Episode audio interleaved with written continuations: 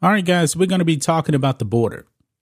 It seems like I make border videos probably about two or three times a week uh, because the border is wide open. We have illegal aliens coming from all over the world into this country. This is a major problem. Uh, the people down there at the border here in Texas, they're suffering. And these people aren't just necessarily, you know, coming from uh, Mexico, uh, Central, Central America. Um, they actually come from South America and even Haiti. Now, you guys may remember the Haitian illegal aliens down there at the border. There was a narrative being pushed over there by Joe Biden and his socialist administration. They tried to condemn the border agents down there, and a lot of those guys are actually Latinos, by the way, tried to condemn condemn them and accuse them of whipping Haitians. That was a lie. We know now, I already knew anyway, that um what you saw on those pictures, that was just the reins of the horse to actually control the horse. And I got to tell you guys, your mainstream media, man, they do a great job of trying to capture a moment without context and make it seem like the border agents were actually whipping Haitians. That was 1000% a complete lie. Joe Biden had to know it. And but we're really going to be focusing on um, is his um, the man in charge of uh, the Department of Homeland Security, Secretary Alejandro Mayorkas. The man lied, folks. Check this out. DHS Secretary Mayorkas was informed whipping incident was bogus hours before he condemned Border Patrol agents. He knew this, folks, and he lied. He lied to everybody. He knew that the whole thing was a hoax, it was made up, but he still went on TV, you know, and condemned the border border patrol agents. You know, these people hate Americans. They hate Americans, but they love illegal aliens. So they made up a false narrative. Let's read this, guys. Documents obtained by the Heritage Foundation following a Freedom of Information Act request are casting fresh doubts on last year's whipping controversy concerning U.S. Border Patrol agents. According to the newly released emails, Department of Homeland Security Secretary Alejandro Mayorkas was aware the popular narrative that Border Patrol agents whipped a group of Haitian illegal aliens, by the way, not migrants, was false. Hours before he declared the incident horrific during a White House press conference. One of Mayorkas's staff staffers uh, sent him an email less than three hours before the press conference relaying the account of photographer uh, Paul Ratje, Ratje, not sure how you pronounce the name, who took the viral photos and said the salacious account of what happened was false. Quote, I've never seen them whip anyone, Ratje said in the quote provided to Mayorkas. So this the man that actually took the photo and he told Mayorkas nobody was whipped. Wow. Uh, he was swinging it, talking about the reins, but it can be misconstrued when you're looking at the picture. Rather than using the information he was provided to correct the narrative, Mayorkas perpetuated the media's misleading account of the incident by suggesting that something requiring investigation had occurred. Quote, I want to assure you assure you that we are addressing this with tremendous speed and tremendous force. Mayorkas said at the time, the facts will drive the action we take. The investigation will be all encompassing. We will not cut a single corner. Prominent Democrats, including Beijing Biden himself, uncritically regurgitated the media's account of the incident. In this, I'm Alex Rodriguez. And I'm Jason Kelly. From Bloomberg, this is The Deal. Each week, you'll hear us in conversation with business icons. This show will explore deal making across sports, media, and entertainment And that is a harsh lesson in business. Sports is not And, as um, simple you know, I- as bringing a bunch of big names together. I didn't want to do another stomp you out speech. It opened up so many more doors. The show is called The Deal. Listen to the deal. Listen to the deal on Spotify. This is what Beijing Biden actually said. Quote, it was horrible to see what you saw, to see people treated like they did, horses barely running them over, and people being strapped. The horses were not running him over. This is a lie. But he goes on. It's outrageous. I promise you, those people will pay. There will be consequences. It's an embarrassment, but beyond an embarrassment, it's dangerous. It's wrong. Similar rhetoric was echoed by Kamala Harris, noting it reminded her of the times of slavery. My goodness. My goodness. Folks, they made all this up. They made all this up to push a narrative out there. This is just crazy. Uh, speaking with a national national review last year, George Sire, a retired horse patrol coordinator, noted that the conduct of the Border Patrol agents was actually standard procedure. Uh, quote, it's a training tool and it's a uh, training aid if a horse does not want to cooperate with its rider. Nevertheless, the agents involved were subsequently pl- placed on administrative leave and then investigated by U.S. Customs and Border Protection, although in the investigation ultimately cleared them of whipping. So the investigation said they, they did not whip these people. Disciplinary charges were brought against four agents for endangering illegal aliens. My goodness. They did not endanger these people. Reports suggest that Mayorkas's uh, conduct was has uh, undermined the faith of uh, border patrol agents. I don't know why anybody would actually want to be a border patrol agent under this administration. Uh, the unraveling of the controversy and Mayorkas's complicity has caused many to feel unprotected and vulnerable to shifting political winds. Uh, quote, Border Patrol agents are very hesitant to do their jobs, knowing they could be accused by the most powerful man in the world of a crime. Brandon Ju- Jude uh, told uh, Fox News last month. Secretary Mayorkas has yet to uh, respond to the latest revelation. Straight up, folks, this man should be impeached. He should be impeached. He knew that those Border Patrol agents did not whip anybody, but he ran with the narrative, accused them, tried to defame them. My goodness. If I was a Border Patrol agent, and I don't know if they can actually do this or not, I would definitely be uh, suing for defamation here. I definitely would. I mean, I guess, you know, there's a new standard now. Uh, look at what happened with uh, Alex Jones, but I'm not going to uh, actually dive into that in this video. Joe Biden, Alejandro Mayorkas, they hate Americans. They hate Americans so much that they would actually make up lies about our Border Patrol agents who are putting their life on the line. There's a bunch of bad people that want to get into this country. And when it comes to the border, the Border Patrol agents are the first line of defense.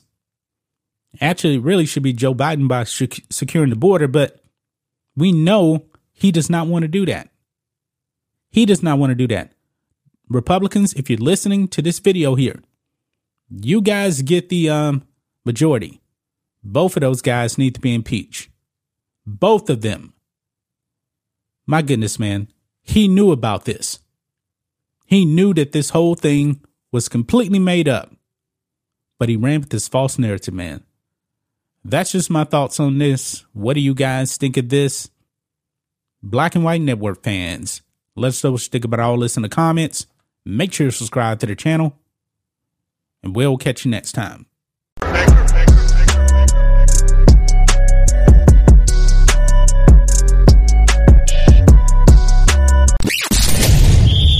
You're tuning into Black and White Sports on YouTube. The no holds barred truth on sports.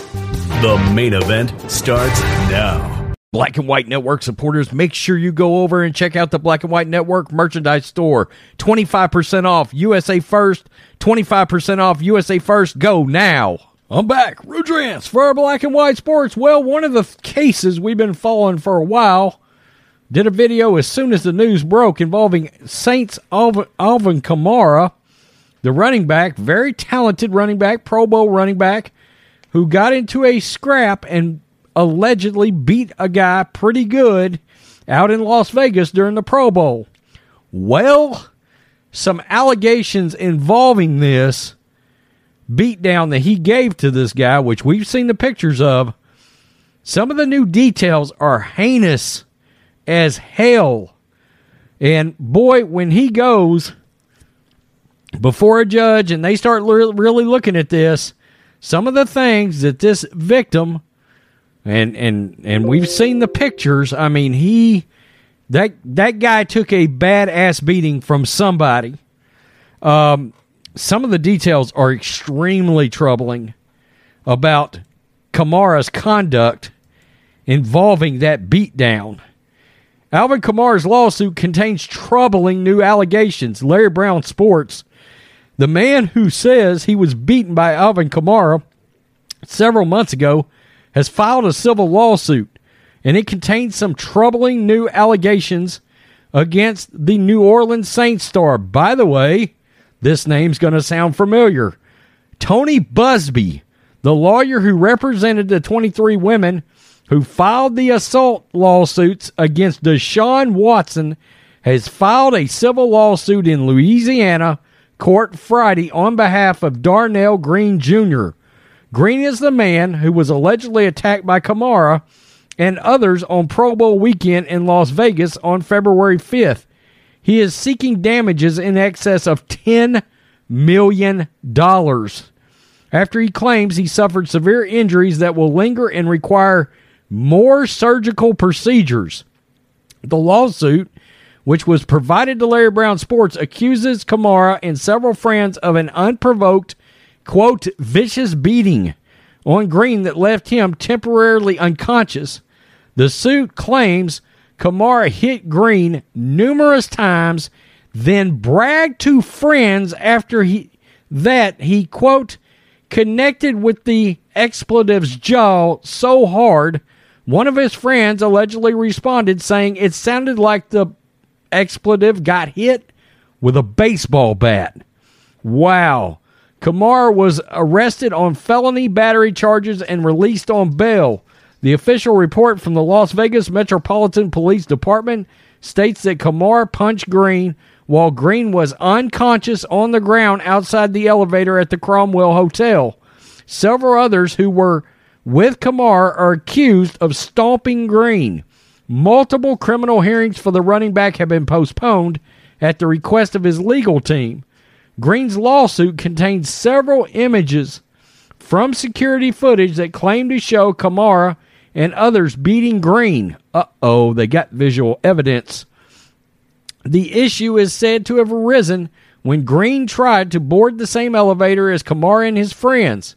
Kamara is accused of forcefully stopping Green from getting into the elevator and then punching him in the face numerous times.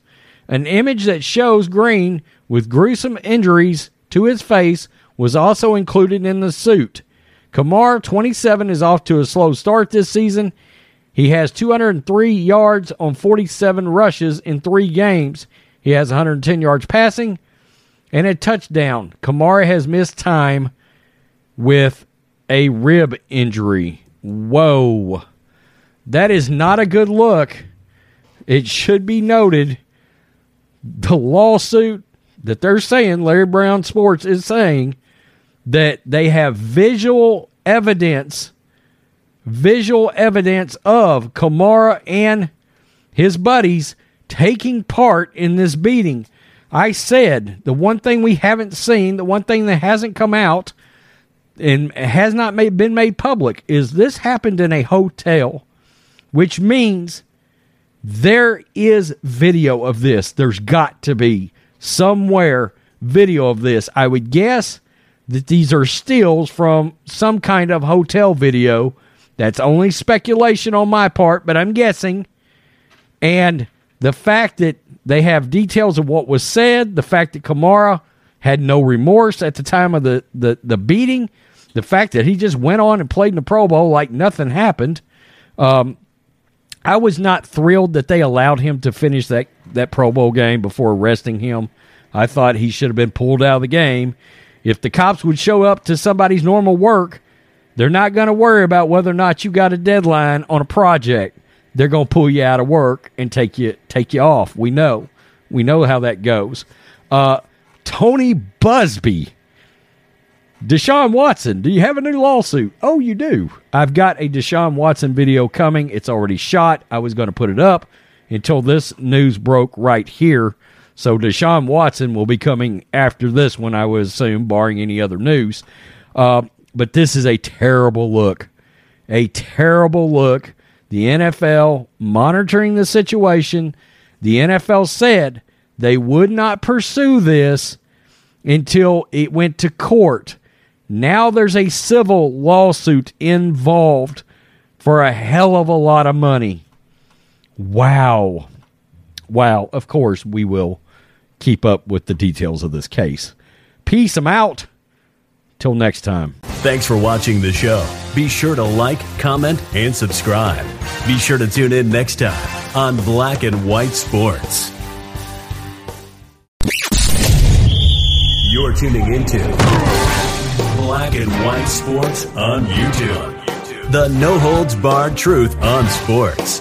The main event starts now. Black and White Network supporters, make sure you go over and check out the Black and White Network merchandise store. 25% off USA First, 25% off USA First. Go now. I'm back. Rodrance for Black and White Sports. Well, if I'm Ryan Fitzpatrick right now, I'm considering a a job as a coach, an OC, something else, but I'm getting the hell out of the media because he made a completely legit take last night. By the way, a legit take that Richard Sherman literally made on the same set of the same game.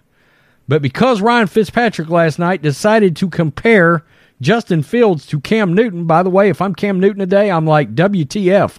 I was a MVP in the league and I went to a Super Bowl. Justin Fields right now looks like he can't hit the broadside of a barn. He missed two passes last night that were just absolutely unforgivable as an NFL quarterback. Plain and simple. Okay, but this morning, Ryan Fitzpatrick is waking up to a shitstorm because he's being called racist over a take involving uh, the former Ohio State quarterback Justin Fields. It's ridiculous. It's utterly stupid and ridiculous. But he is getting drug by the wokes on Twitter today. And uh, we'll take a look at a couple of plays and we'll listen to Richard Sherman because, I mean, Sherman literally had the same take. Ryan Fitzpatrick makes potentially racial criticism of Bears quarterback Justin Fields after another brutal performance. Things have not gone according to plan for either Justin Fields or the Bears since they selected him 11th overall in the 2022 NFL Draft. Fields began his rookie season on the bench behind veteran Andy Dalton before eventually being heading, heading to the starting job, but he has struggled in most of his 10 starts. The Ohio State product completed less than 60% of his passes for just 7 TDs, 10 picks, posting a 2 and 8 record along the way. His second season hasn't been much better. He's terrible. Through 6 games the Bears are 2 and 4 and a 54.8% of his uh, passes have been complete. That is god awful. Fewer than a year ago. 4 TDs, 5 picks. Fr- the frustration with the young t- QB came to a head on Thursday night for former NFL veteran signal caller Ryan Fitzpatrick. And look, I've seen a lot of people trying to drag Fitzpatrick, uh, saying he was a career backup. How have you ever even seen Ryan Fitzpatrick play? Ryan Fitzpatrick was a good quarterback from the pocket, and he started a lot of NFL games. Started a lot of NFL games. Got some really big contracts out of it, too. I don't know what you have seen out of Ryan Fitzpatrick, but plain and simple, Ryan Fitzpatrick, thus far throughout his career, is definitely shown more than Justin Fields has shown. Plain and simple. Fields went 14 for 27 for 190. I'm Alex Rodriguez. And I'm Jason Kelly. From Bloomberg, this is The Deal. Each week, you'll hear us in conversation with business icons. This show will explore deal making across sports, media, and entertainment. That is a harsh lesson in business. Sports is not And, as simple you know, I- as bringing a bunch of big names together. I didn't want to do another stomp you out speech. It opened up so many more doors. The show is called The, The deal. Deal. Listen to The Deal. Listen to The Deal on Spotify. One TD, one pick. The Bears dropped to tw- uh, in a 12 to 7 loss to the Commanders. So here we go with the comments. This is crazy as hell. The Bears have done a terrible job of putting talent around Fields. Chicago has little in terms of weapons in the passing game, and offensive line is porous. But Fields has done little to help himself, and now Fitzpatrick says it's time for him to figure out his identity as an NFL QB. So, wow, this is what Fitzpatrick actually said. Quote, Justin Fields needs to look in the mirror and say, What am I? You are not Peyton Manning. You are not Patrick Mahomes. You are not a pocket passer. You are a Cam Newton type. You are a guy who is an elite runner of the football. Hashtag Bears. Now, that led, as you can imagine, to some agreement and some disagreement. Major disagreement. Let's get on Twitter. Here we go. My face during that entire Ryan Fitzpatrick commentary on Justin Fields. What's the problem? I mean, last I checked, he did actually name Patrick Mahomes in there. He did, did he not? I, I mean, am I am I missing something? I, I don't know. I don't know. There are people who are who watch this and are now furious at Ryan Fitzpatrick that says Justin Fields isn't his best as a pocket passer. Let's look at this. He misses this guy. I mean, he is wide open. In the NFL, we call that wide ass open. I saw this throw last night, and my next thought was Justin Fields can't play quarterback in this league. You cannot miss a throw that wide open in the NFL. You cannot. I mean, it, it's unacceptable. You might be a career backup, but that is a terrible miss. And you cannot miss that throw. It's unacceptable. So, of course, that led to this feedback. All jokes aside, 95% of the of things I say aren't serious, but Ryan Fitzpatrick is a coward for saying the shit he does about Justin Fields, using actual criticism instead of cliche black quarterback critiques. It's lazy and backdoor racist. I hope someone calls him out on that bullshit. I mean, are you kidding me right now? That's the most ridiculous thing I've ever heard. This guy, Ryan Fitzpatrick, sure used a lot of words just trying to call Justin Fields an N word. What? Hey, Fitzpatrick, how about you show some success as a pocket passer before you go on a racist tirade against a talented young player, you Nazi fuck? I mean, is that a joke? Is that a joke? He literally basically said the same thing that that that that I mean, it's nuts. That Richard Sherman said. Listen to this person. Boy, only thing Ryan Fitzpatrick didn't do just then was call Justin Fields the N-word.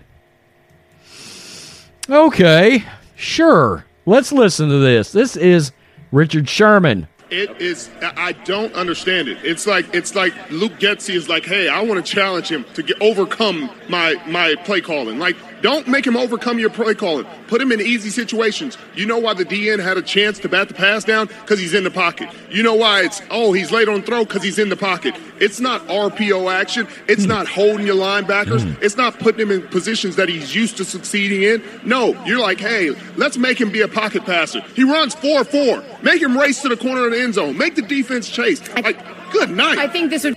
I I mean, literally, Richard Sherman just said the exact same thing that Ryan Fitzpatrick said. I mean, Richard Sherman, last I checked, he is in fact black. Where is the outrage over this? I mean, where is the outrage? Fox Sports, Doug Gottlieb. Luckily for Gottlieb, I'll give him some credit because he slammed this bullshit on Twitter this morning. Twitter, where men and women who have never played football decide to call Ryan Fitzpatrick names because he analyzed Justin Fields as a Cam Newton type. I mean, what does he know? And of course, he's laughing because, uh, you know, I mean, you know, he was uh, an actual quarterback in the National Football League. It's it's it's crazy that this is where we are when it comes to critiquing in sports. That if you criticize a quarterback who happens to be black, then you're a racist. They used to do this shit with Cam Newton too. All the, by the way, because Cam wasn't an accurate quarterback, it was a valid criticism. Okay, I mean everybody everybody is going to evaluate quarterbacks differently, and in my opinion, accuracy is the number one most important thing when evaluating a quarterback or looking at a quarterback's performance over the course of their career or getting ready for them to enter the draft. Justin Fields isn't accurate, and look his uh, offensive coordinator is doing him no no no favors either. Okay, I don't love a lot of the play calling. I don't. I don't understand why he's not rolling out more, why he's not using his legs more, and why he is not being used as more of a Cam Newton slash Josh Allen type. It's valid. It's a valid criticism. It's got nothing to do with race at all. It's insane. It's nuts. I mean, you know, I will say this. There's been a lot of pushback against this this morning. From all even on Twitter, there is. People are pushing back and, and they're and they're speaking out saying, look, what Ryan Fitzpatrick said is um, got nothing to do with race. There is it's nothing to do with race. I mean, look, this guy right here, he just comes out and says it. How the F are people taking Ryan Fitzpatrick's comparing Fields to Cam Newton as a diss or a negative. Y'all are acting like he compared him to a running back, but instead he compared him to an MVP with a huge arm and un- unbelievable ability to run. That is a compliment 100. Oh my god. You know, I mean it's just it's just nuts. But this person lost their mind on Fitz too. I really hope that there is more to the quote from Fitzy because this is whack. Did this get said about Josh Allen after an abysmal rookie season when his legs were his only positive? It's always easy to say this shit about black quarterbacks. This person, Cam Newton type, running back, are code words white people use whenever they want to discredit a black quarterback. And this is the Richard Sherman clip that I just played. I mean, this is it's nuts. This is ludicrous, you know? I mean, do we really believe Ryan Fitzpatrick was trying to be racist in his critiquing of Justin Fields last night? I don't believe that. I don't believe that for a second. I don't buy it. I, I just don't believe it. And, um, yeah, you know, these people are grasping. You know, it's a race to be the most woke, and Twitter is where the race is ran. There's no winning that race. These people are nuts. I'm just saying. Tell me what you think, black and white sports fans. Is Ryan Fitzpatrick a racist bitch today? I believe he is not. Uh, yeah, but his offensive coordinator, yeah, he could draw up some plays to better use his skill set. There's no doubt about that. He also missed two wide ass open throws last night for touchdowns. Peace. I'm out. Till next time. Thanks for watching the show. Be sure to like, comment, and subscribe. Be sure to tune in next time on Black and White Sports.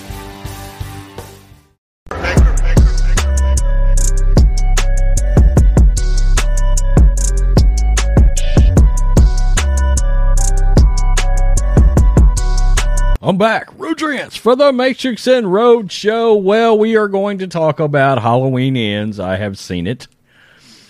I've seen the ending twice. I actually went back and watched the last uh, 25 minutes again. This is going to be long winded.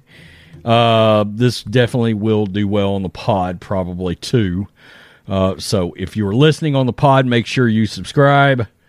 We cover, of course, politics, sports, and entertainment on this channel. I've got a ton of notes here for this.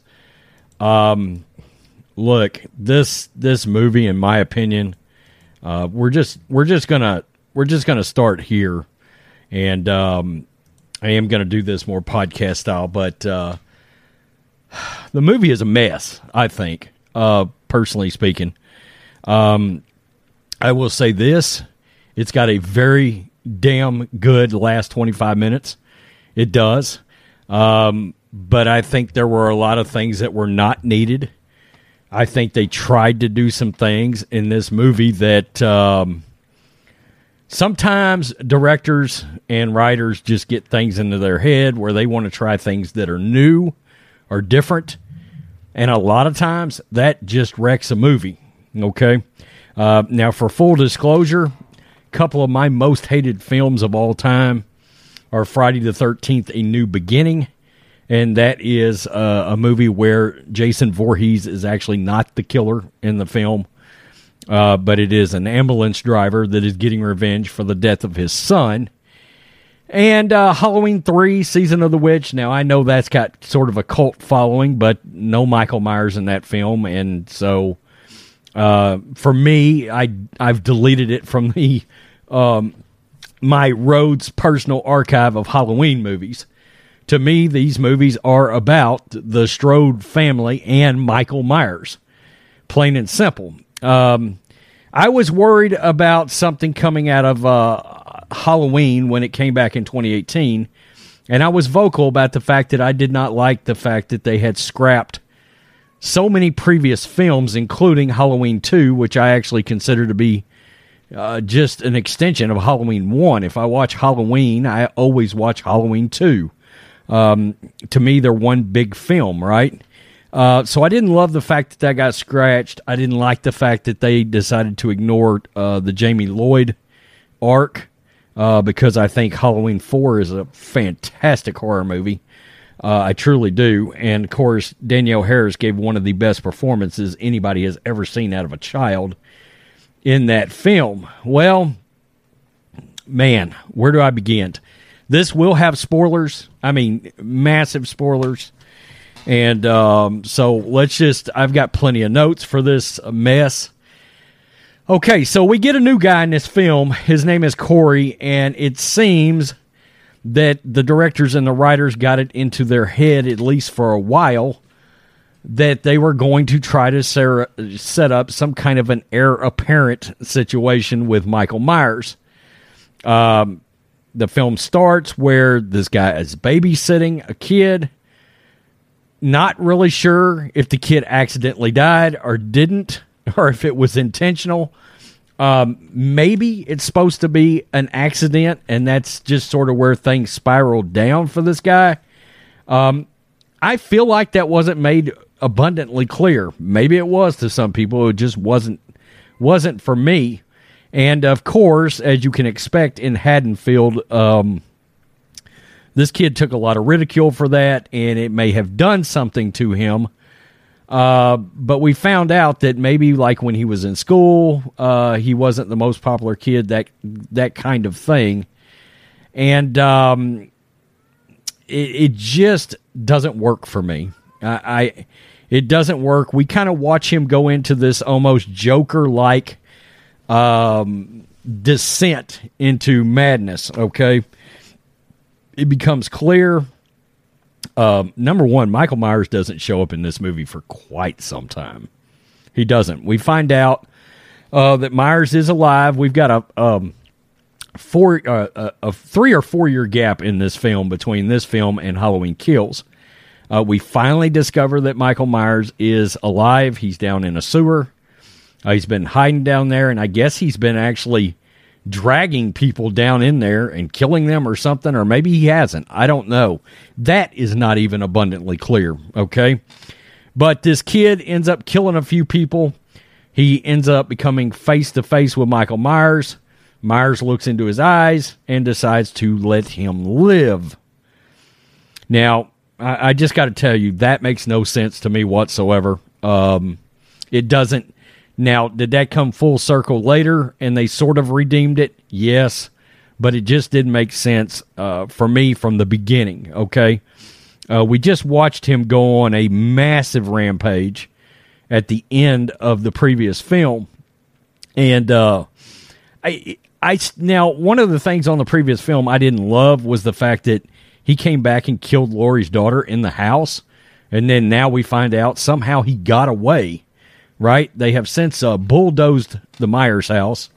Why they didn't do that years earlier, I don't know, but that's neither here nor there, and it doesn't really affect affect the film any. But um, you get the point, okay? I'm like, really? Uh, it took y'all that long? Uh, so we find out that that for whatever reason, Laurie is now trying to live a normal life. Now, I find this I find this odd, and the reason I find this odd is due to the fact that look, Laurie kind of lived in the manner that that we kind of expected her to live in in a lot of ways, waiting on Michael and preparing for him, as we saw in the the first film. Um, that was with him locked up, okay, in Smith's Grove. She knew where he was at, actually. Um, but she always thought he would come back around. Now, here we are. They did not catch Michael. She assumes, or she thinks pretty heavily, I assume, that Michael is still alive. Okay, and at some point will be coming back.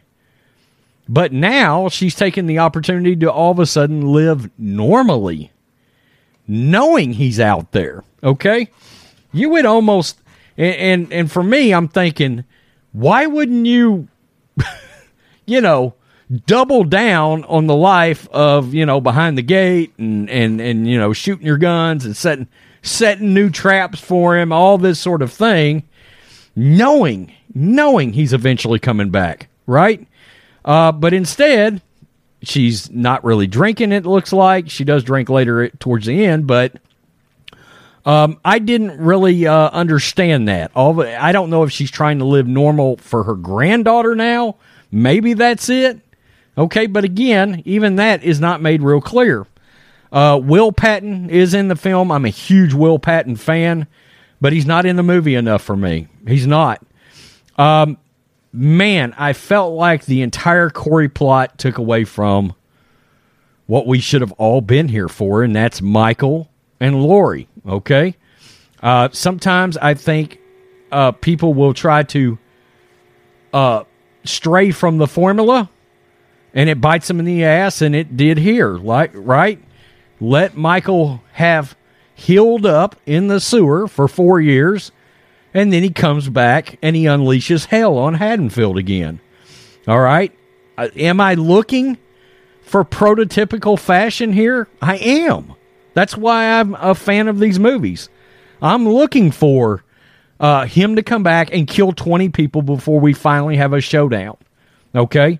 I'm not here for let's have this new guy, Corey, who somehow Michael allows to take the mask from him like his most prized possession, he's going to let this kid take the mask from him, and this Corey kid goes on a rampage. Well, I'm, uh, look, I'm not here to watch Corey go on a rampage. I'm here to watch Michael Myers go on a rampage. Uh, so I feel like we were denied this. Now, look, I do think it's it's uh, valid to have Michael old. He is old, and he's uh, obviously been weakened by that that last big fight we saw from Halloween Kills. I think all of that makes sense, but um, I, I just do not see Michael Myers and his persona having let anybody he comes face to face with live. Okay? Um, especially in this incarnation of brutal rampage that they've set up. Also, there were a couple of gore spots in this movie, but it didn't have nearly the gore that Halloween Kills did. And that was disappointing, okay? Uh, I am a big gore guy. I like gory horror movies. And um, this this was surprisingly uh, almost timid, in my opinion. It really was. Um, so, you know, again, I don't really understand Laurie Strode just being sort of living normally. Obviously, she still got some problems, uh, but I didn't understand that. Uh, one of the things that uh, was odd, too, and we have to be be real here is how did they not find Michael if he was that close? I'm just wondering. You, you're telling me that you know they've got dogs now that literally hunt people down based on their their scent, and you're telling me they could not find him in the sewer. They wouldn't have been a massive manhunt with 200 people involved, armed to the hilt, and we just didn't find him. Okay. Um, you know, I find that odd. If he would have been 30 miles out of town in some wooded sewer something you know out by a lake or, or 15 miles out of town but you get my point. He's basically in town but he's in the sewer. Now maybe what they're trying to say there is that the scent from the sewer would have thrown dogs off. I don't know. Uh, but i just it, that's hard to believe in this day and time for me. I know it's convenient horror movie plot armor. you know, I do get that. Um, I do want to bring up there is a what I think, personally speaking, is a wonderful scene between Will Patton and uh, Laurie Strode, uh, Jamie Lee Curtis in this movie. Um, there's a wonderful scene between the two in a in a grocery store. You know, from the time this started, I was kind of rooting for these two to hook up and as we would see at the very end, they did, in fact, fact hook up, or it looks like they're heading down that path, and that's good. Like I said, the last 25 minutes of this movie is very damn good. It is. Um, and, you know, they, they, they try to redeem themselves for some things, okay? Um, you know, it, it was just odd. Why did why did Michael choose to drag Corey down into the sewer to begin with? I don't understand that. Uh, why is this random homeless g- guy living 50 yards from, you know, 50 feet, 50 yards, whatever, living that close to where Michael is, and he's alive? I, I mean, that's sort of no rhyme or reason for me right there. Okay, now Corey, he goes into a descent and then he goes on a Michael like rampage, having uh, Michael Myers' mask that he takes away from Michael. Doesn't make sense. It just doesn't. Um, I mean, it's like for a while, Michael Myers adopts this kid as the heir apparent, but why? He saw something in his eye that led him to believe he reminded him of him at his old age. I I hate this, okay? I hate the let's try to pass this on to somebody new for and and luckily they tied up that end. I get it. But uh so we knew that's not what was going to happen, thank God, but the point is you wasted a lot of audience time. Okay, all these kills that Corey made in my opinion should have all been Michael's kills. All right. If you literally took this film and took Corey out of it, or just made Corey a, a, another character, the love interest of of Laurie Strode's granddaughter, I'm fine. Okay. All right. I understood that they were starting to connect and this and that and the other. Um, that whole opening with the babysitter and the kid, that should have been Michael's return. Okay. That entire scene should have been Michael's return, killing the parents and all that. And but instead, they sort of wasted our time, in my opinion, with all this, and they wasted Michael's kills. They took those kills from him, gave him to gave him to Corey, and I don't care about Corey.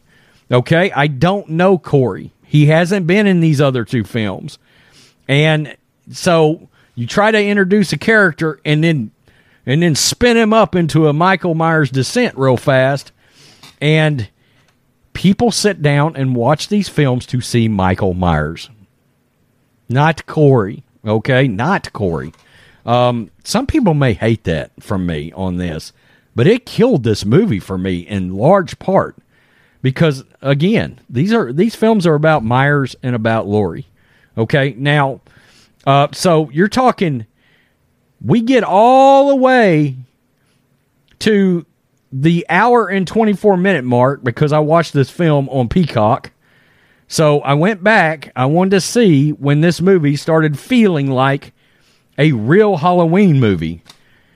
And it was a it was an hour and 50 minute film and it didn't business didn't pick up as Jim Ross would say until the uh, hour and 24 minute mark when Michael Myers has followed Corey to the new Strode home.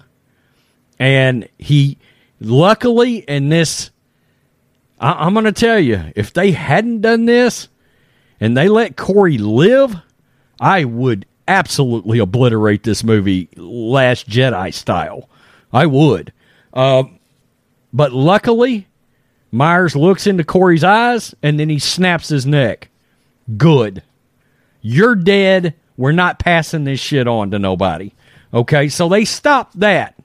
All right, they they stopped that because I didn't look. I'm sorry. They could come up with, you know, Halloween ends again or try to reboot it, and Corey be alive and Corey have the new Michael Myers persona and mask, and I'm not interested in that in one iota. Let Corey go get his own franchise. Okay. Uh, you get my point there that I'm trying to make. Again, people show up for Laurie Strode and Michael Myers, or the Strode family and Michael Myers. Uh, so, uh, Michael does end that, thank God, and we don't have to worry about that being an ongoing thing in future films. But in the back of my mind, I'm like, yeah, but is the granddaughter gonna, is it gonna pass on to the granddaughter? And then they're going to think we care about seeing her go on killing sprees, and I don't. So we tied that up, right? And uh, I just had to do an edit because I got a I got a phone call in here, but um, so you get the point. He ultimately kills him, and it's this is an odd film. Okay, it's the tale of two films for me. Uh, excellent last twenty five minutes, excellent. Okay, Corey comes in uh, little meltdown, like he's going to kill Laurie Strode. Um, Michael ultimately does him in. Laurie's sitting in the house. She realizes somebody else is in the house all of a sudden.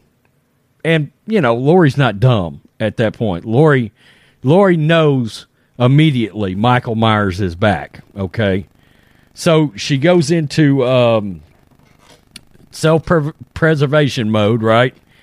And we get a little maybe two minute cat and mouse. She's hiding in the closet, uh, kind of thing, or in the pantry. Michael comes in, and uh, she had set a distraction for him in the microwave, and the microwave went off. When he turned, she bum rushes him out of there.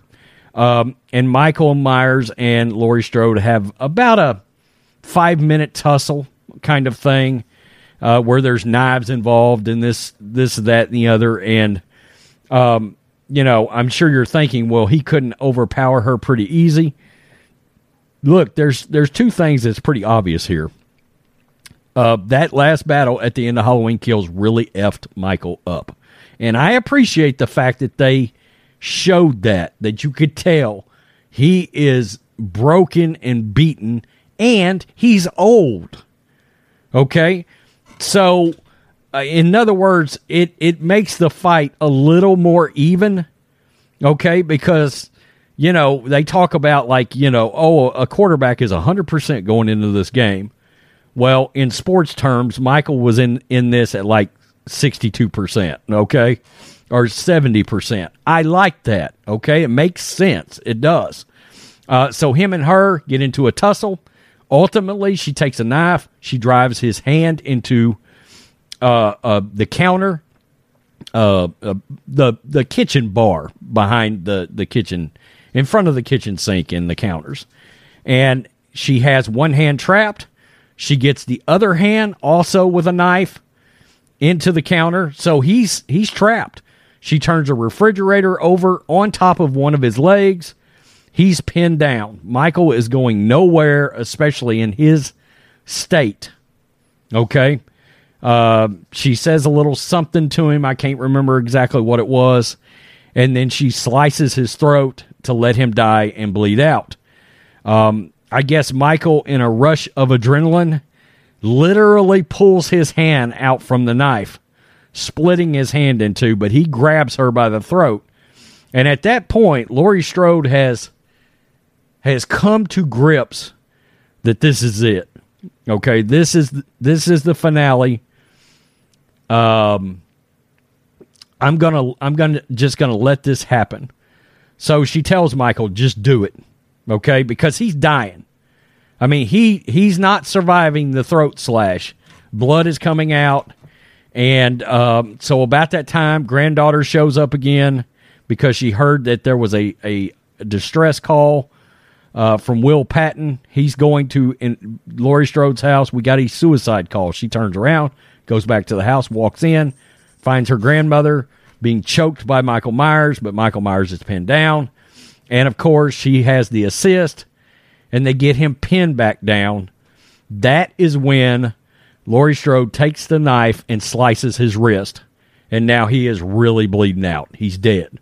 Michael Myers is dying. Um, and there he is. That's what happens with Michael Myers. That's his demise. He's in the kitchen, pinned down, and he bleeds out. He literally bleeds out. Um, so Michael Myers is not supernatural or, um, you know, supernatural or, or he's not going to survive. He's not Jason Voorhees zombie style. He's not Michael Myers and some of the incarnations we got previously in some of the other movies. Um, he's a real person and he is dead. Okay. Now, when Will Patton and the cops show up, he walks in the kitchen. She looks at him and says, Michael is dead. Now, we saw in Halloween Kills, and I, I really loved that part of the movie, was that Will Patton had a definite connection with Michael Myers, and you guys have all seen that. So, Will Patton takes it upon himself. We're taking Michael, we're taking his body, we're going to strap it to the top of the police car, and that tonight this town will heal and know Michael Myers is forever gone. It's over. They strap him to the top of the car, and he's getting ready to leave. A couple of cops show up and say, Dude, you can't do this. Okay? You can't do this. You can't just drive off with a body and do whatever you want with it. And about that time, uh, uh, the head law enforcement agent, the black guy from the previous film, uh, shows up. He gets out he hears what the guy says and he looks at him and he says, Tonight, this is what we're doing. So they literally drive Michael through Haddonfield on display for the citizens to see. Michael Myers is dead. I really liked this part. I did. Um, they drive him out to uh, the. There must have been only one like scrapyard slash mechanic shop in town in Haddonfield because we end up back at the mechanic shop where Corey worked. we end up back there again. Uh, but this time they're going to drop his body into a grinder. And they did just that. Michael Myers is absolutely dead. He got shredded, crushed into nothing. Okay. Just a bunch of blood, gristle. Um, now, so it's over right there. It's over.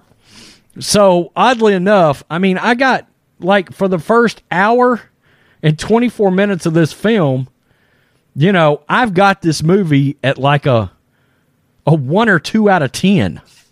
Okay, that's how much I'm pissed off about this heir apparent Corey wasting my time subplot. I'm pissed about that. And then I get an ending that's like a a 9 out of 10. It's like what do you do with that exactly, you know? It's it's hard to find flaws in the ending. It's borderline 10 out of 10 for me the last 25 minutes. So ultimately, I end up with a, me- a mediocre film, a middle of the road Halloween film. The ending movie of this new Halloween trilogy that ends Jamie Lee Curtis. She will not be back. I just don't believe it. She is done. We get her back, and we end with a movie that's a five out of ten for me. A middle of the road film because the first hour and twenty four minutes pissed me off that much. Right? Um, it, it's crazy because you could have put him in the sewer. You could have let him healed up. You could have brought him back. You know, just prototypical Halloween style. Just let him. He's healed up enough that he's gonna come out. Okay, he's gonna come out of hiding. He's gonna start. He's gonna go on a a Halloween rampage through Haddonfield, and then we end up where we got at the hour and 20, 24 minute mark. And that did not happen. Okay. Uh, instead, they do the whole heir apparent thing. They wasted my time with that. And it hurt this movie so badly for me. It really did. Um, I just, you know, I don't like it when they try to stray from formula in these movies. Okay. You know, it's, I could see a film that critics ultimately like, probably, um, but not me. Not me. All right. Um, five out of ten. It's it's rewatchable. It'll be rewatchable over over over time. Um, but I really like the last film. I've grown to really like the Halloween film from 2018, which I initially didn't like that much. Okay. Maybe this film grows on me. I don't know how. Again, I show up for Michael Myers and I get somebody else doing the killing primarily through the movie. I hated it. I hate that crap. Um, quit trying, quit trying Hollywood directors, writers, quit trying to outthink the room. Give people what they want. They want Michael Myers on a rampage that ultimately ends up with a face to face in a finale with Laurie Strode. That's simple. Okay. Um, it's odd because if you took the the killing and everything away from Corey and just let it be Michael stalking through people, man, I got to tell you, this film would be like a 9 out of 10 for me. I would be like, this is one of the best Halloween films we've ever seen. And um, because they didn't do that, it, it, it hurt the film a lot for me. It truly did. Um, it's everything to me. You know, I just like just like a new beginning with Friday the Thirteenth. I show up for Jason Voorhees, not for the ambulance driver that's posing as Jason Voorhees. Roy was his name. Now, come to think of it, I think. Uh, so anyway, you guys know uh, I I owned a horror movie website for like a decade and it got to be pretty big. You know, I, I love horror movies. I covered them. The slasher movies are my jam. I don't love supernatural horror. I don't. Uh, but slasher films I absolutely adore. And um, so hopefully, maybe, somehow, this ages better for me. So uh, there I am. That's what I've got on this. Um, the movie has bright spots. The movie has a fantastic ending. Um, but there's a lot of unnecessary crap. There's a lot of unnecessary plot. There's a lot of plot I just don't want to see. Okay? The the story taken in a direction I don't want to see. It's crazy. It's crazy. So ultimately we end up with a 5 out of 10 movie. A, a middle of the road film. I can't I can't give it anything any higher than that because too much of the movie pissed me off, right? So, I, I just I don't know Corey. You know, I'm not here for Corey. I'm here for Michael Myers. You know, if they're going to have Corey and Michael come face to face, Michael needs to snap his neck. I, I, I, just where I'm at. Make sure you hit subscribe. Peace. I'm out. Till next time.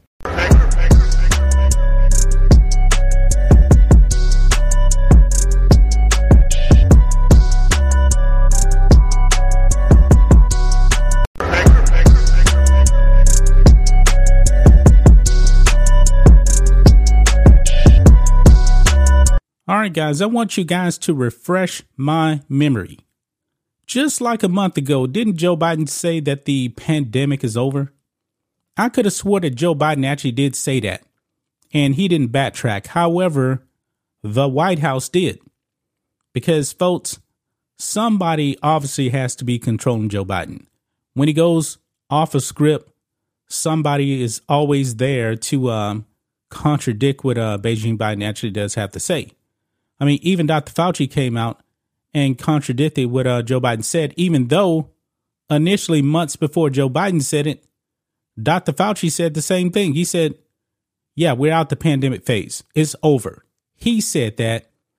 And then he flip flopped because that is what Dr. Fauci actually has done. Now, guys, it is now the fall. And guess what, folks? The virus is still out there. And we know that cases are actually going to go up because, you know, just like cold and flu season, I believe this is really the COVID season as well. You just add that to the list forever, probably, because the flu is not going anywhere, the cold isn't going anywhere, and the Wuhan virus is not going anywhere. It's just here to stay, folks. But uh, check this out U.S. extends COVID public health emergency, even though Biden says pandemic is over. Now, this is coming from CNBC. They're even saying that Biden said it's over. Now, guys, if you actually go out there, one thing that you're not seeing at all nobody, absolutely nobody, is social distancing. I believe a lot of people just kind of forgot about that. You're not hearing about that whatsoever, even though some people are wearing masks. But for the most part, anywhere you go, you don't have to wear a mask. At least out here in Texas, you don't. Everywhere I go, for the most part, nobody's wearing a mask. But they extended the public health emergency. Now, guys, I caught the Wuhan virus a month ago. It was like a cold. I mean, viruses mutate and they get kind of weaker as it goes on. Now, it's going to depend on the person. Okay. If you don't take care of your body, yeah, you could definitely be more sick than somebody that actually does take care of their body. Now, me, I try to eat right. I am active. I'm not a couch potato. Okay. But, um, let's go ahead and dive into this, guys. It says the U.S. has extended the COVID public health emergency through January 11. When will this end, folks? A clear demonstration that, that, that the Biden administration still views COVID as a crisis despite Beijing Biden's recent claim that the pandemic is over. The public health emergency, first declared in January 2020 by the Trump administration, has has um, been renewed every 90 days since the pandemic began.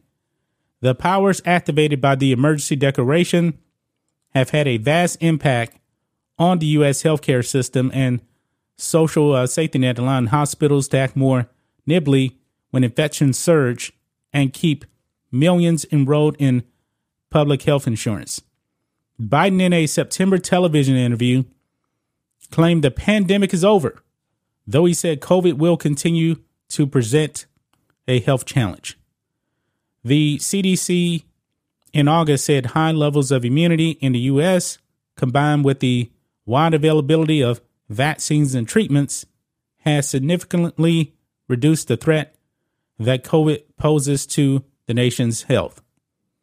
But hospitals and pharmacies called for the Health and Human Services Department to keep the public health emergency in place until the U.S. has a sustained period of low COVID transmission. I don't know if that's going to happen or not, but let's move on. Hospitals, in particular, have been slammed with um, patients every fall and winter since the pandemic began, at times pushing them to the breaking point. White House Chief Medical Advisor Dr. Anthony Fauci said in an interview earlier this month, uh, said um, Beijing Biden's comments were problematic because some people might let their guard down and not stay up to date on their vaccines. Well, you're the one that said initially that we're out of the pandemic phase. You said that, Dr. Fauci. This is unreal, man. When will this actually end? When will they actually stop with this? Keep extending the public health emergency, folks. And I got to be honest, I'm out there, I've seen it. It's way different now than it was even a year ago people really don't care about this thing anymore. They don't. I went to the to the uh, dentist um few weeks back. Small office, nobody was wearing a mask. No patients wearing a mask in the waiting room. Now the people behind the counter, yeah, they were, but um, they're not they're not requiring masks or anything like that. Nobody's worried about this thing. This is just crazy, guys. When will it end? When will it end? Whoever is running the country, I need to know because it's not Joe Biden. Somebody behind the scenes, maybe it's Barack Obama, is pulling the strings. I mean, still at this point, guys, a public health emergency. Come on, this is ridiculous. But that's just my thoughts on this. What do you guys think of this? Black and White Network fans, I don't believe they ever wanted to end. I don't. They may keep this thing going all the way to 2024. And the Democrats are probably going to get crushed even more so because people are just sick of the virus. They're done with it. They're ready to move on with their lives, but this is crazy, guys. Anyway, guys, let us know what you think about all this in the comments. Make sure to subscribe to the channel, and we'll catch you next time.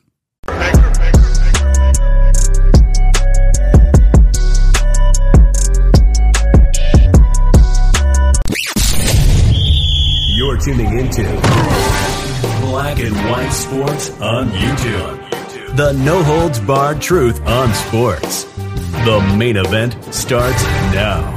Black and White Network supporters, make sure you go over and check out the Black and White Network merchandise store. 25% off USA First, 25% off USA First. Go now. I'm back. Rodrance for our Black and White Sports. My God, we're back in the Deshaun Watson business. Are you kidding me right now? But not surprised, not.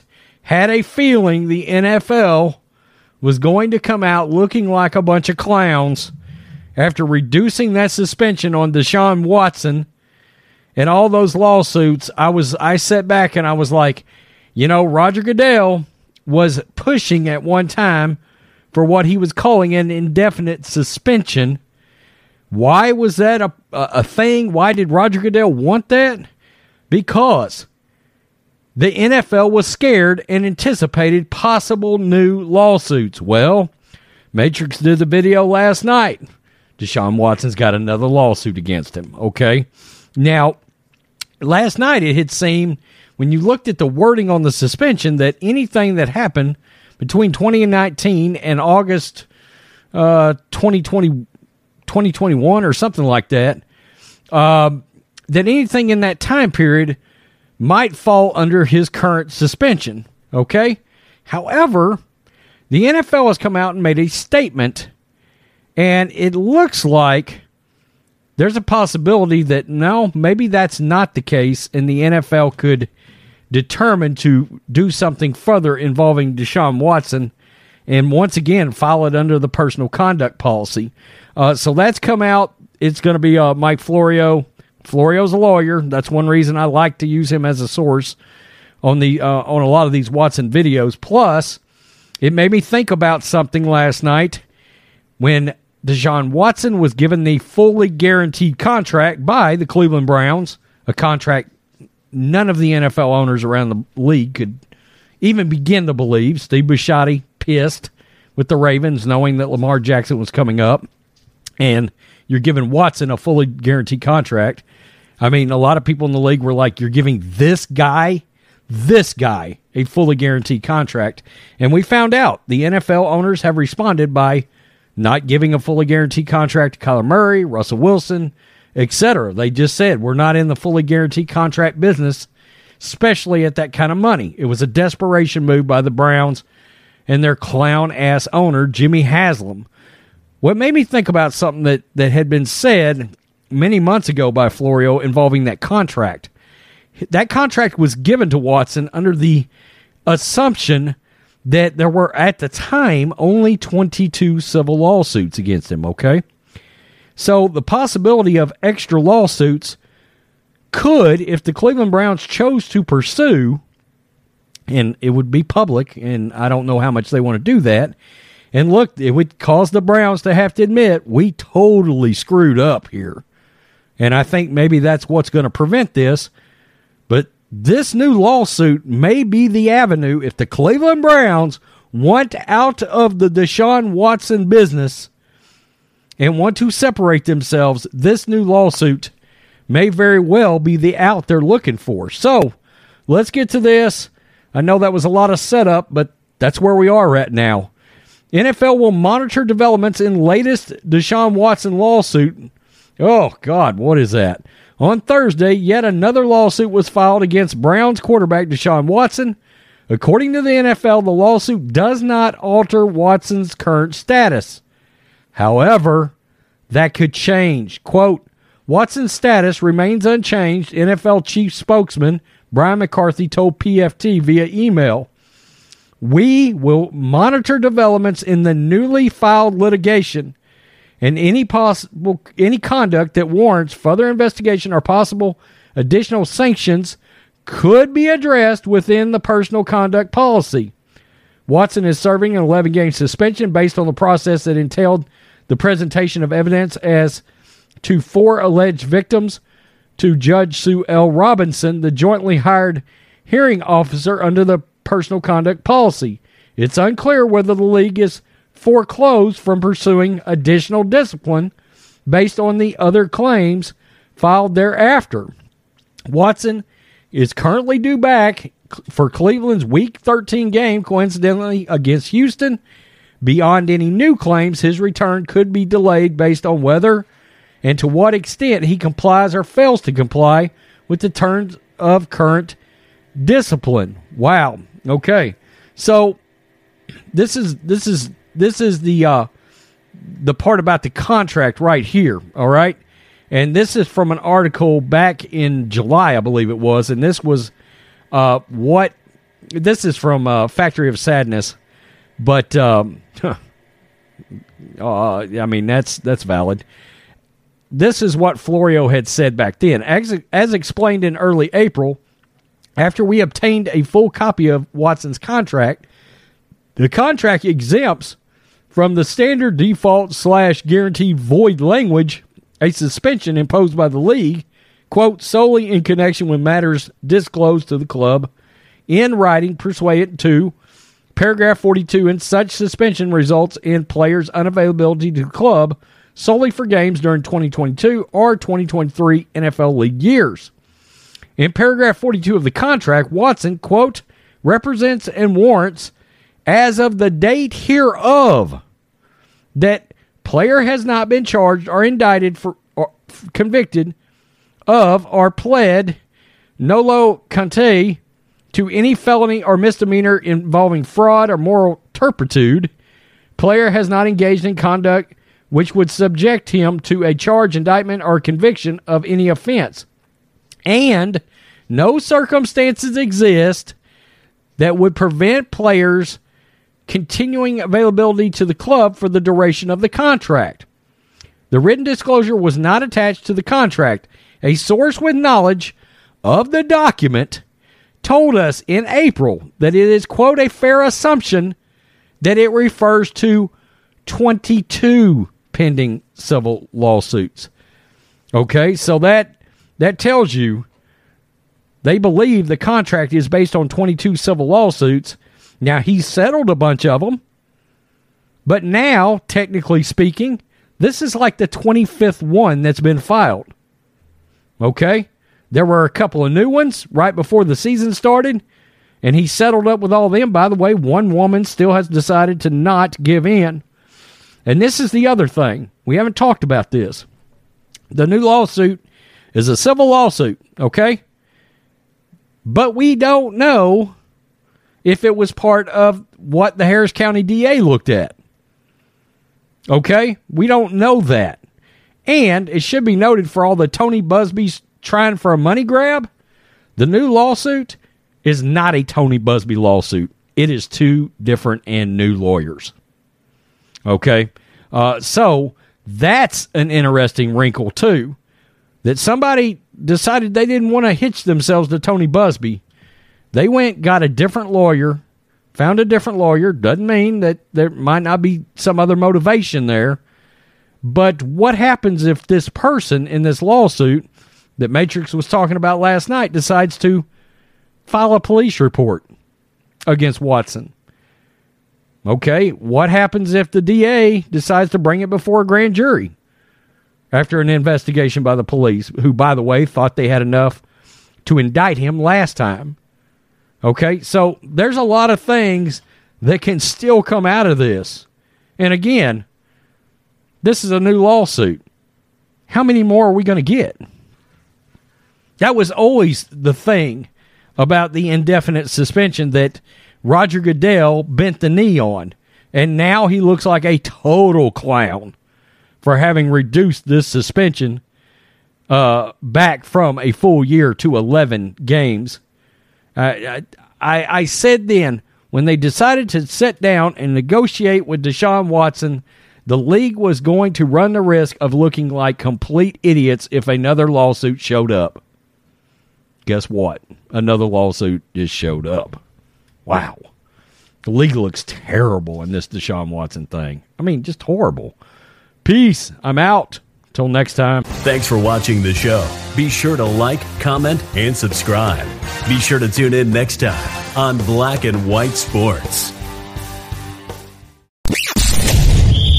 You're tuning into Black and White Sports on YouTube. The no holds barred truth on sports.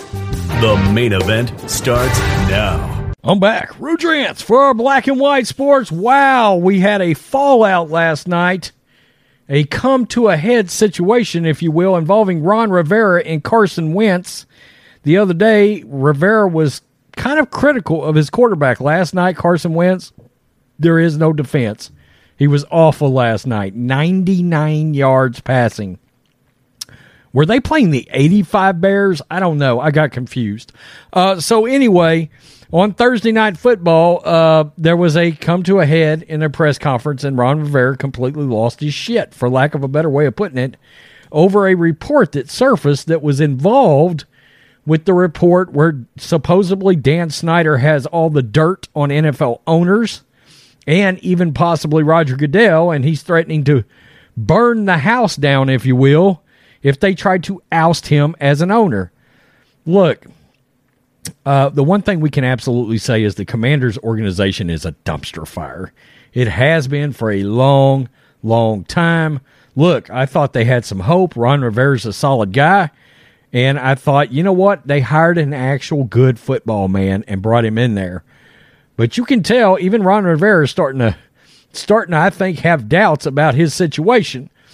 Uh, so part of the report was the fact that Dan Snyder was the one that wanted Carson Wentz, not Ron Rivera. Okay, and let's just say that Ron Rivera disputed that report. Let's get to this. This is from yesterday, and then we will. I'll show you the video of Ron Rivera because it's it's crazy. It is. Snyder has for years told people close to him that both a new stadium and a true franchise quarterbacks are silver bullets. Quote, all my problems can be solved if I can get a marquee quarterback, he told an associate last winter.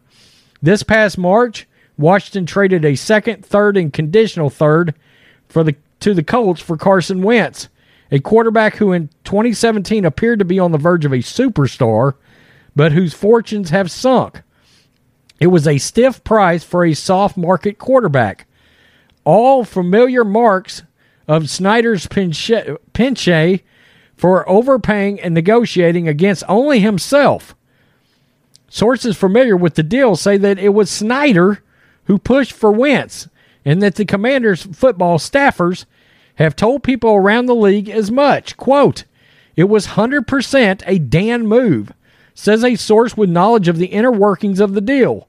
But in the team's statement to ESPN, Rivera insisted that he had brought the idea of acquiring Wentz to Dan and Tanya, who supported it. Quote, they love this game and his and this team. So, huh, interesting. It, it, they're coming out and saying it was a Dan Snyder move, and Ron Rivera is disputing that. Well, Rivera really disputed it last night. This is Fox News. That was an ESPN report. Heated Ron Rivera defends Carson Wentz after a tough game. Doesn't deserve this. Yeah. That's not I mean, he was he was bad last night. Ron Rivera made his some choice comments when he said that the quarterback position is why the Commanders have not been able to keep sustained success in the NFL. And look, I want to be fair here. Before last night, anyway, Carson Wentz actually had the most passing yards in that division. And really, statistically, he was the second best quarterback to Jalen Hurts. Uh, and I understand Daniel Jones and the Giants have won more games, and so have Cooper Rush and the Cowboys. But right, wrong, or indifferent, the stats show Carson Wentz is having a better season than any either one of those guys. Uh, his comments came after a two and three start when new quarterback Carson Wentz has been far from impressive, entering Thursday ranked 24th in QBR. Uh, Alex Smith um, really hammered the hell out of Ron Rivera for those comments. So did Chris Sims, by the way. On Thursday, he certainly did himself no favors. Wentz, Wentz completed 12 of 22 passes for 99 yards, although the Commanders beat the Chicago Bears 12 to 7. Another another barn burner on Thursday night. God, they're awful. Simply put, it has not been a pleasant season thus far for the Commanders or Wentz. His struggles stem from late season when he needed to beat the 2 and 14 Jaguars to put the Colts in the playoffs. He threw for just 185 yards in a 26 11 loss. It was ugly. It's one of the worst losses ever. Wentz has been widely criticized for his play, and that will continue after Thursday's sloppy game. However, Rivera made an emotional plea where he stuck up for the struggling Wentz. When asked about a report that owner Dan Snyder, r- rather than Rivera, wanted Wentz in Washington, Rivera went no holds barred. And yeah, we'll just watch this video because he completely lost his shit on um, on this on this uh, reporter. They their asses off. They have. They play their asses off for you know. They played their asses off. They have. They play their asses off for everybody. They come out and they show up. They work hard. All right. They don't complain. Okay. They hear all this stuff and they got to deal with it. I get that. I respect them for that because they're resilient. They come out. Everybody keeps wanting to say, I didn't want anything to do with Carson. Well, bullshit. I'm the fucking guy that pulled out the sheets of paper, that looked at the analytics, that watched the tape in freaking when we were in Indianapolis. Okay? And that's what pisses me off. Because the young man doesn't deserve to have that all the time. I'm sorry, I'm done. Oh, says to hell with it. I'm done with you guys. And walks out. I mean, he hey, he's done with the media. That I can't blame Ron Rivera for. Look, he was a member of that historic Bears team back in the 80s. Ron Rivera is a no nonsense guy. He truly is. Quote, they played their asses off. They have. They played their asses off for everybody, Rivera said. They come out, they show up, they work hard, they don't complain. They hear all this stuff and they got to deal with it. I get it. I respect them for it because they're resilient and come back. Everybody keeps wanting to say, I didn't want anything to do with Carson. Well, bullshit. I'm the fucking guy that pulled out the sheets of paper, that looked at the analytics, and that watched the tape in the freaking Indianapolis. And that's what pisses me off because the young man doesn't deserve this all the time. Yeah, but you cracked the door on this. After the emotional plea, he cut his conference short and walked out of the room. Rivera admitted fault for his quarterback comments earlier this week, and he has said he has been a distraction to his team and had a mea culpa moment. Quote, I was fortunate enough to talk to our media relations director, contacted Wentz, and let him know. And I actually talked to Carson this morning. In fact, I talked to the whole team just so everybody understood that I had a mea culpa moment and that I should know better. Coach addressed it, handled it. Nothing from nothing for me that I'm overly concerned with. Coach is very straightforward and upfront guy. He addressed it in a team meeting, which I thought was really cool. And what he meant by all of it, I feel very confident. That's Carson Wentz. And you got to wonder with Wentz, people have often speculated that part of his sort of meltdown in, in Philadelphia is the fact that he sat back and watched a Nick Foles backup quarterback go go out and beat the Patriots and win the Super Bowl. They put a statue up in, in out in Philadelphia of Nick Foles, okay? And it and Carson Wentz was actually having what everybody thought was going to be an MVP that uh, season that year, and then he got hurt and he went down, and it it's kind of been all over the place. A lot of good, a lot of bad from Carson Wentz, um, but that's neither here nor there. I will say this: I mean, Ron Rivera don't give a f. He doesn't. I mean, he'd just get mad, walk out of a press conference. Uh, but look, the the story came out. Does Carson Wentz's trade feel very Dan Snyder like? Yeah, it does. And I think that's part of the problem here. Okay, I think that's why a lot of people believed the fact that the story was Dan Snyder wanted Carson Wentz, not Ron Rivera. Why? It just feels like a car. It, it feels, it feels like a, a move that's got Dan Snyder written all over it. Let me, let me get involved. Let me stick my nose in actual football operations and the actual inner workings of personnel. And this is what you've got: is Carson Wentz throwing ninety nine uh, for ninety nine yards on Thursday night football against a not very good Bears team, to be honest with you. Uh, so, man, total a lot of crazy crap happened during what it, what is the deal with Thursday night football? The world explodes because Tua has an injury. Last night, Ryan Fitzpatrick is unjustly labeled a racist today because he compared Justin Fields to a former MVP and Cam Newton. And you got Ron Rivera uh, basically telling the media to go F themselves and walked out last night after a win. after a win. That's the most Washington Commanders thing ever. You can all go F yourself. I'm out. By the way, we won the game. Peace. I'm out. Till next time. Thanks for watching the show. Be sure to like, comment, and subscribe. Be sure to tune in next time on Black and White Sports. You're tuning into Black and White Sports on YouTube. The no holds barred truth on sports.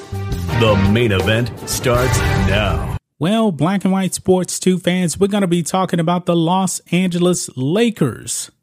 The final preseason game is upon us, and then the 2022 uh, 2023 NBA season will be upon us. Now, I have no faith whatsoever in the Lakers. They are super duper old. Uh, LeBron James is going to be 38 years old in a few months here in December. And guys, the Lakers uh, finished out of the entire playoff picture last year. Remember, the NBA expanded the playoffs now 10 teams actually get in. The uh, final four teams actually play a little play in tournament, and the Lakers couldn't even do that. They were completely injured, and Russell Westbrook was on his team, and everybody knew this is not going to be a good fit. And it was a complete disaster. If I'm not mistaken, I believe the Lakers won, what, 35, 36 games? Now, this is not all on Russell Westbrook. It's really not. Like I said before, the team was super duper old, and um, that was a bunch of injuries. And I don't think that's actually going to change again, folks. But however, Russell Westbrook also opted into his contract, and the Lakers have to pay him a staggering $47 million this season. And folks, it looks like now Russell Westbrook will be warming the bench. Over here on Outkick, Russell Westbrook bench will play with Lakers' second unit as, quote, tests before regular season. Now, if Russell Westbrook was actually going to be starting in the regular season, you would not put him on the bench with the second unit. You would not. Can you imagine LeBron James actually getting put on the bench? I can't. Now, course, LeBron James is a much better player than Russell Westbrook, even at this point, as LeBron James is um, aging, but LeBron still did average uh, 30 points per game uh, last season. I believe that the Lakers were really, really hoping that he would not opt into his contract. That is a lot of money. Now, we know that they actually wanted to trade him. Uh, they couldn't. Nobody wants their contract. Uh, maybe, maybe, just maybe, as the season goes on, they can actually try to trade Russell Westbrook because I don't believe the Lakers are going anywhere. They're going nowhere. And maybe, you know, some team out there may want an expiring contract, uh, but Russell Westbrook does not make your team better. I mean, he was with my Houston Rockets. They really weren't better. But um, it says here Russell Westbrook has officially been benched. The Los Angeles Lakers guard, who has started since his rookie season in 2008, will play on the team's second unit for their preseason finale against the Sacramento Kings on Friday. This doesn't appear to be a preseason situation either. The Lakers are reportedly treating this as a test to see if Westbrook coming off the bench make makes sense in the regular season as well. Now, if they bring him off the bench, Russell Westbrook can definitely have the ball in his hand. He is a very, very ball dominant player. And of course, you know, when um you have LeBron, AD, uh, those two players on the court, they just don't match up well, match play well together, I should actually say, with Russell Westbrook. They don't. Now, of course, you know, it's gonna overlap, but you have a $47 million player now coming off the bench. It says here from a pure basketball sense, Westbrook coming off the bench makes more sense. This isn't 24 year old Westbrook we're talking about anymore. He doesn't uh, shoot the rock or defend like he used to. He was never a great shooter. Um, however, he needs the ball in his hands in order to be successful. If he was the number one guy coming off the bench, especially if LeBron James comes on comes off the court in that scenario, he'll get plenty of the ball. Now that's really true right there. But um, this is LeBron James' team, and LeBron James is definitely going to need the ball, but he just doesn't. Um, Westbrook, AD, and um, LeBron, they just don't mix well together. And at this point in his career, man, Russell Westbrook really doesn't mix with too well with hardly anybody. Um, on the flip side, Westbrook has an ego like every other NBA player. On top of that ego, he has a cap hit of $47 million. Guys who make 47 million a season don't typically like coming off the bench, but he seems open to the idea. Now, quote, I'm all in on whatever it takes for this team to win. Westbrook told Adrian Wojnarowski ahead of training camp, I'm prepared for whatever comes my way. I don't believe that for one second.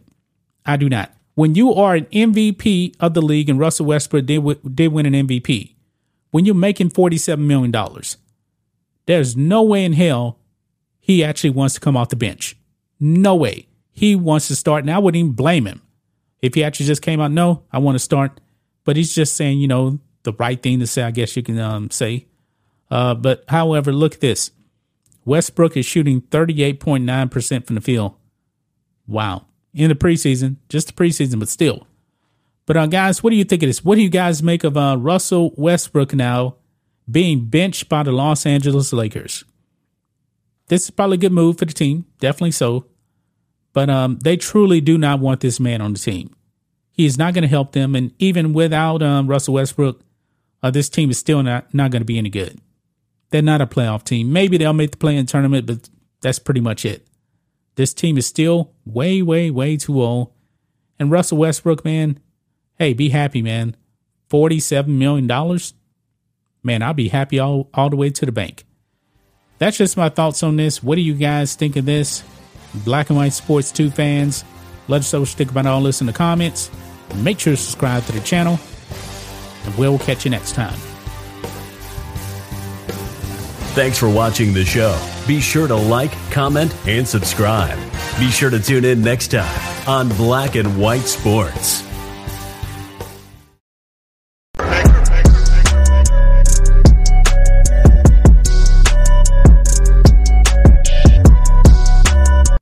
I've asked on this channel many, many times why are people still voting for Democrats? Why? They are destroying this country, and when it comes to your children, they want your children to be owned by the state. They don't believe in parental rights.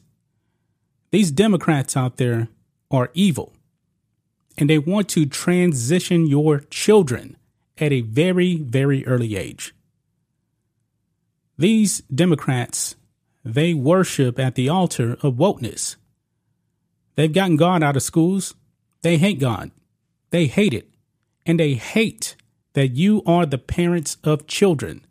They're trying to change language. They're trying to implement all types of wokeness in school. And what we're going to be talking about today, folks, really, really should scare people, especially you people that vote for Democrats, you people that vote for this person we're going to be talking about in this video. Why are you supporting this person?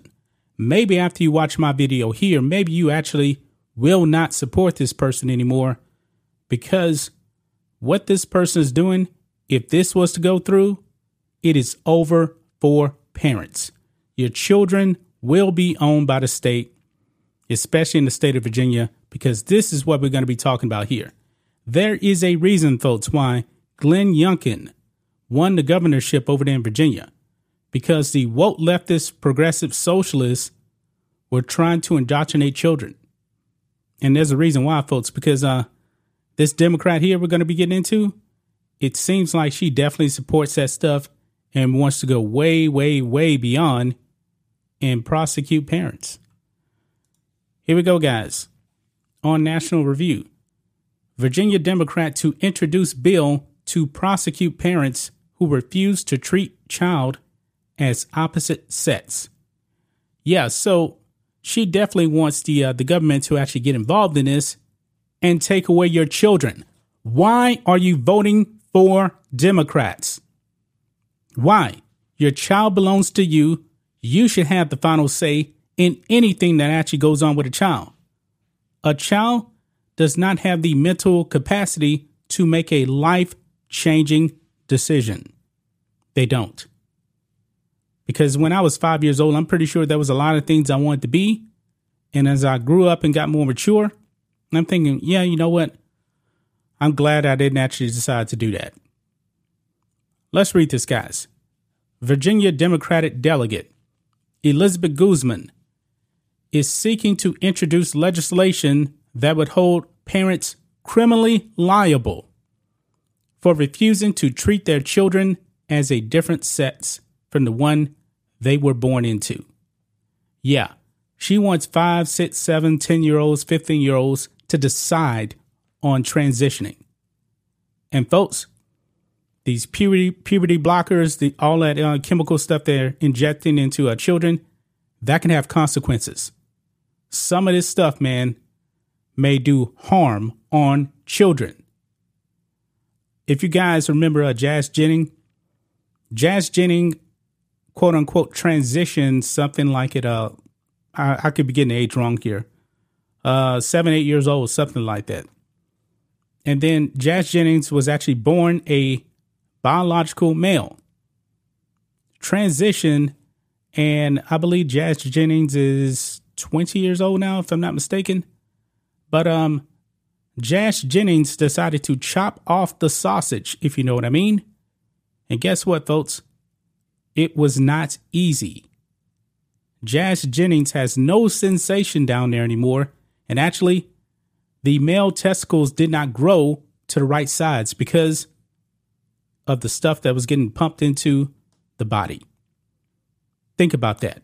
And this woman here, an elected official in Virginia, doesn't want you to have a say in it.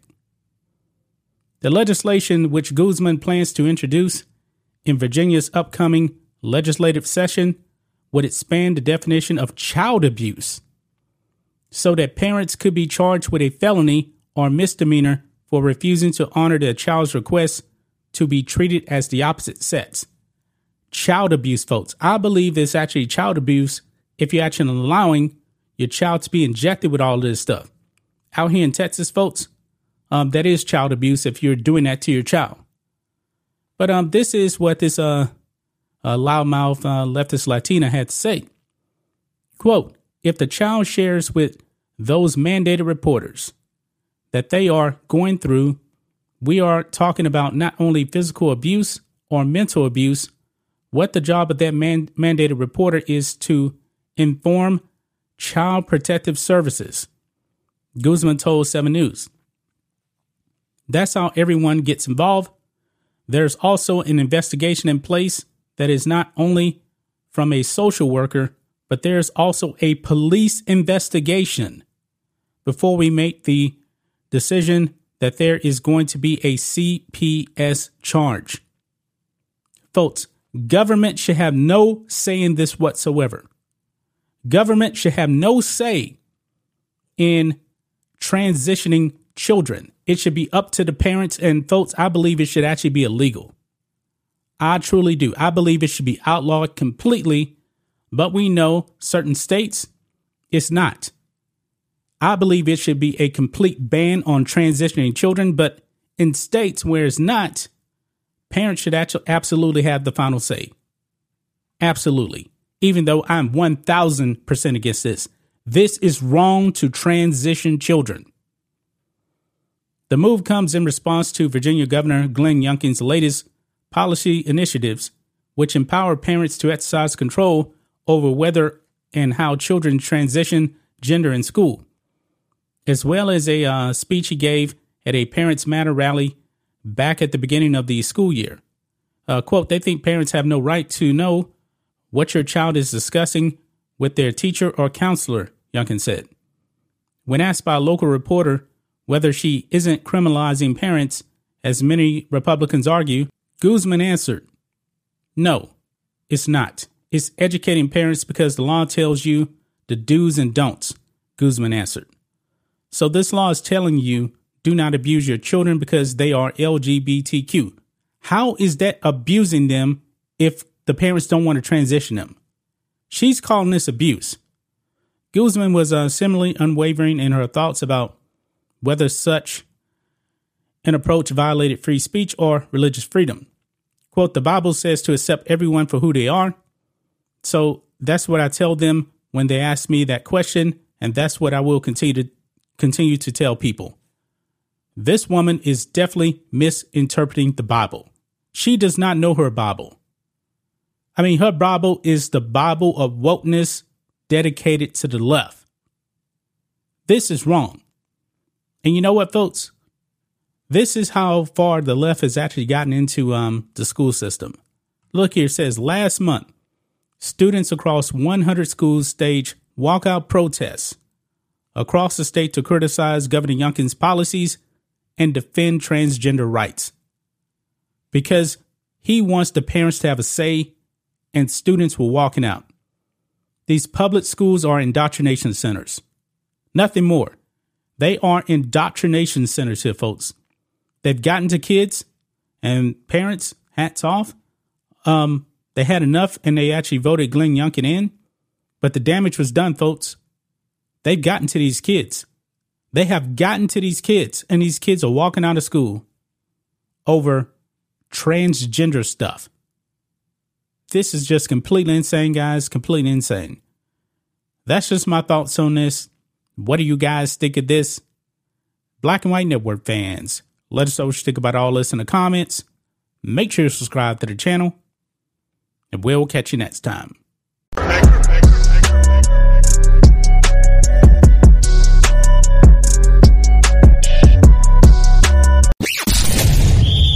You're tuning into Black and White Sports on YouTube. The no holds barred truth on sports. The main event starts now. All right, guys, we're going to be talking about Brittney Griner here in this video. Brittney Griner is in a Russian prison serving out her nine year sentence, and you guys already know why. She's actually um, in prison for nine years. Now, the media is still saying that she is wrongfully detained. However, guys, I would not want to be in a Russian prison. I definitely would not. And uh, Brittney Griner does have an appeal that will be happening here, I believe, next week. But it's going to be very, very bleak that her sentence is actually overturned. I mean, Brittney Griner did the crime. I guess she's going to be doing the time, you know, unless uh, Joe Biden can actually do something to get her out. But Joe Biden has no interest in interest whatsoever in actually doing anything for her. Well, guys, the conditions in which uh, Brittney Griner is living in right now is bad. It is really, really bad, folks. And I would not want to be in a Russian prison. So we got a little bit of insight here. And um, I believe that these Russian prisons are meant to do one thing to break a human being. Here we go, guys. Over here on Insider. Brittney Griner's Russian imprisonment has been worse than she imagined. New details about her detainment revealed. Folks, if she just respected this country right here and actually, you know, respected the laws of another country, she would not be in this situation. You know what, folks? I truly do believe that the WNBA probably could actually grow a little bit if the WNBA players actually, you know, took initiative to actually grow their sport and not try to play politics all the time. We know where the politics lie with the WNBA. They hate this country. And when you hate the country, guess what? People are not going to support your product. This is why the NBA truly has not recovered, in ratings wise anyway, when it comes to um, television. People have tuned out the NBA. But let's read this, guys. It says here Brittney Griner is struggling in Russian prison. The eight time WNBA All Star is facing particularly harsh and borderline bordering on inhumane conditions at the Russian penal colony where she's been, they saying is wrongfully detained. She's not wrongfully detained. She brought the illegal substance into a foreign country. She did that. She admitted it. But anyway, it says for eight months on drug smuggling charges, a new report reveals. A recent New York Times story, which includes comments from one of Griner's Russian attorneys, details just how much adversity the 31 year old basketball superstar has shouldered since she was first arrested at the Moscow airport back in February. Now, check this out, guys. Griner shares a small cell with two other individuals, both of whom speak English, so she can actually communicate um, with the other inmates she's actually room with. And we're also charged with um, drug related violations. At first, she was expected to sleep in a bed that was far too small for her 6'9 frame, but in April, visiting journalist Ekaterina Kalugina, Kalugina told a Russian uh, prison oversight commission that the American needed a larger bed. Don't know if she actually got a lar- larger bed or not. Uh, still, there are other discomforts Griner faces on a daily basis. She and other incarcerated women, check this out, guys, this is disgusting, are only permitted to shower twice per week. Kalugina told the Times. And during the Russian reporter's aforementioned visit to her cell, Griner revealed she is she was experiencing frequent pain, particularly headaches. So two showers a week, folks. I can't go one day without showering. I can't. I can't imagine, you know, only getting two showers per week. And she's actually um a room with um some other people too. Folks, hygiene has to be a serious problem over there. A serious, serious problem. Lawyer Alexer Alexander Boykov described the penal colony where Griner is currently housed as dilapidated and said the temperature inside fluctuates dramatically depending on the weather. And we know that Russia can get pretty cold. Uh, the Phoenix Mercury Great is only allowed outdoors for one hour each day, during which she walks around in laps in a small courtyard. Now, over here, I believe, at least anyway, in high security prisons, um, inmates that are um like on death row or something like that are locked down 23 hours per day. Brittney Griner is getting that same treatment here. So she's getting no sunlight, two showers per week, and she's in a lot of pain, having headaches. Not sure if he actually she actually has a mattress that can actually um, fit her uh, her body. I mean, she's six foot nine, guys, so she's pretty tall. But I've also seen where um I've seen a documentary. You can actually see it on YouTube. I believe on A and E's on channel. If I'm not mistaken, I believe this is either in Russia or Ukraine, somewhere like that, where prisoners only get like a little cot, and that's it. I mean, this prison was just brutal. One cot. And you have to sleep on the floor. I'm pretty sure your body would be in a bunch of pain. All of this has begun to take a significant toll on basketball, on uh, the basketball stars' emotional well being. During a recent interview with CBS uh, Mornings, Cherelle detailed a disturbing phone call they shared expressing concern that Griner may not have the mental fortitude to forge on. Volkov has also noticed a change in his client. Uh, quote, she has not been in as good condition as I could sometimes find her in, he told the Times. Griner and her legal team appealed the nine year sentence she was handed in early August. Her next hearing is scheduled on October 25th, and should the courts uphold their initial decision, Griner will likely spend time in a larger, larger one of Russia's infamous penal colonies, which really could be concentration camps, folks. I mean, my goodness. You know what, guys? I really do almost feel really, really bad for her. I can't imagine, you know, and I'm trying to be humane about this. These conditions are bad. Really, really bad, folks. I mean, we don't treat our prisoners like this in this country. And there's people in this country that have done some horrific crimes. I'm talking about double murders, life sentences, death row, death row um, inmates. If you watch documentaries, they actually live pretty good. I mean, she is like pretty much in a concentration camp, folks. This is bad. This is really bad. I hope that Brittney Griner really starts to have an appreciation for this country.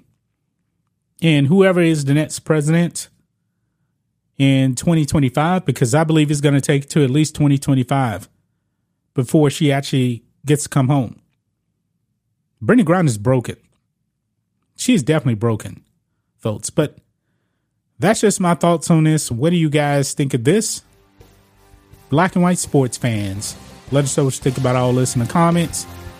Make sure to subscribe to the channel, and we'll catch you next time. Thanks for watching the show. Be sure to like, comment, and subscribe. Be sure to tune in next time on Black and White Sports.